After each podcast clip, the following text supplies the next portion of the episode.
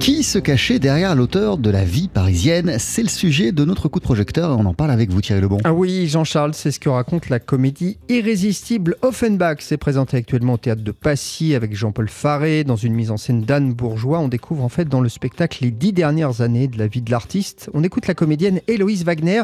Elle interprète Hortense Schneider, une diva qui a été proche d'Offenbach. On est vraiment dans, les affres, euh, dans la vie, euh, dans la vie d'Offenbach.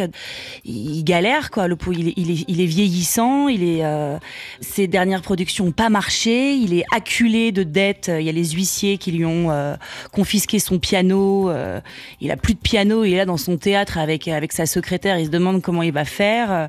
Il est très tourmenté, ce, ce vieil homme. Et puis les, ça, ça, va revenir. Le succès va va revenir.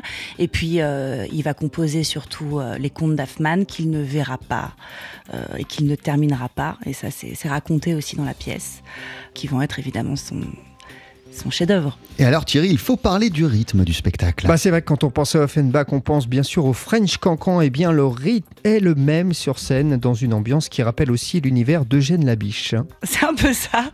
On est entre, c'est une vraie comédie. C'est une comédie. On a, c'est un peu du boulevard, je sais pas. C'est pas vraiment du boulevard, mais en tout cas c'est une vraie comédie.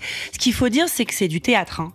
Que les furistes euh, et les amateurs d'Offenbach ne s'attendent pas à voir un spectacle avec des chanteurs d'opéra qui chantent du Offenbach et qui s'attendent pas à voir du Offenbach. Euh, voilà, c'est vraiment un spectacle de théâtre. C'est une comédie.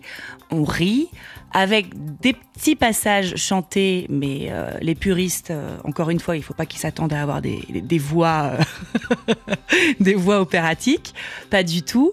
C'est une bonne comédie historique. L'envers du décor est également un thème important de la pièce. Thierry. Bah oui, on découvre en effet le côté intime donc hein, de ce qui se passe dans les coulisses, notamment à travers ce personnage d'Hortense Schneider qui donne une belle palette de jeux à Héloïse Wagner. Il y a absolument tout pour faire un personnage euh, délirant à jouer et euh, jouissif à jouer. C'est une diva capricieuse, drôle, euh, intelligente, charmante et charmeuse.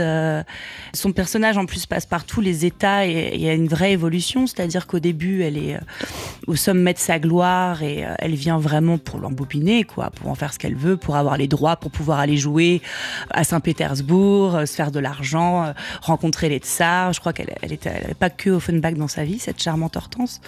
Elle avait beaucoup, beaucoup de protecteurs, avec des grosses guillemets. Et à la fin, dix ans après, elle est un peu vieillissante et elle revient et elle est un peu sur le déclin et elle décide de tout arrêter et elle revient pratiquement pour rentrer au couvent. quoi. Mais c'est la vie qu'elle a eue euh, vraiment. Hein. Héloïse Wagner, donc, qui joue aux côtés de Jean-Paul Faré, cette irrésistible Offenbach, c'est à voir actuellement au théâtre de Passy à Paris. Merci beaucoup Thierry Lebon.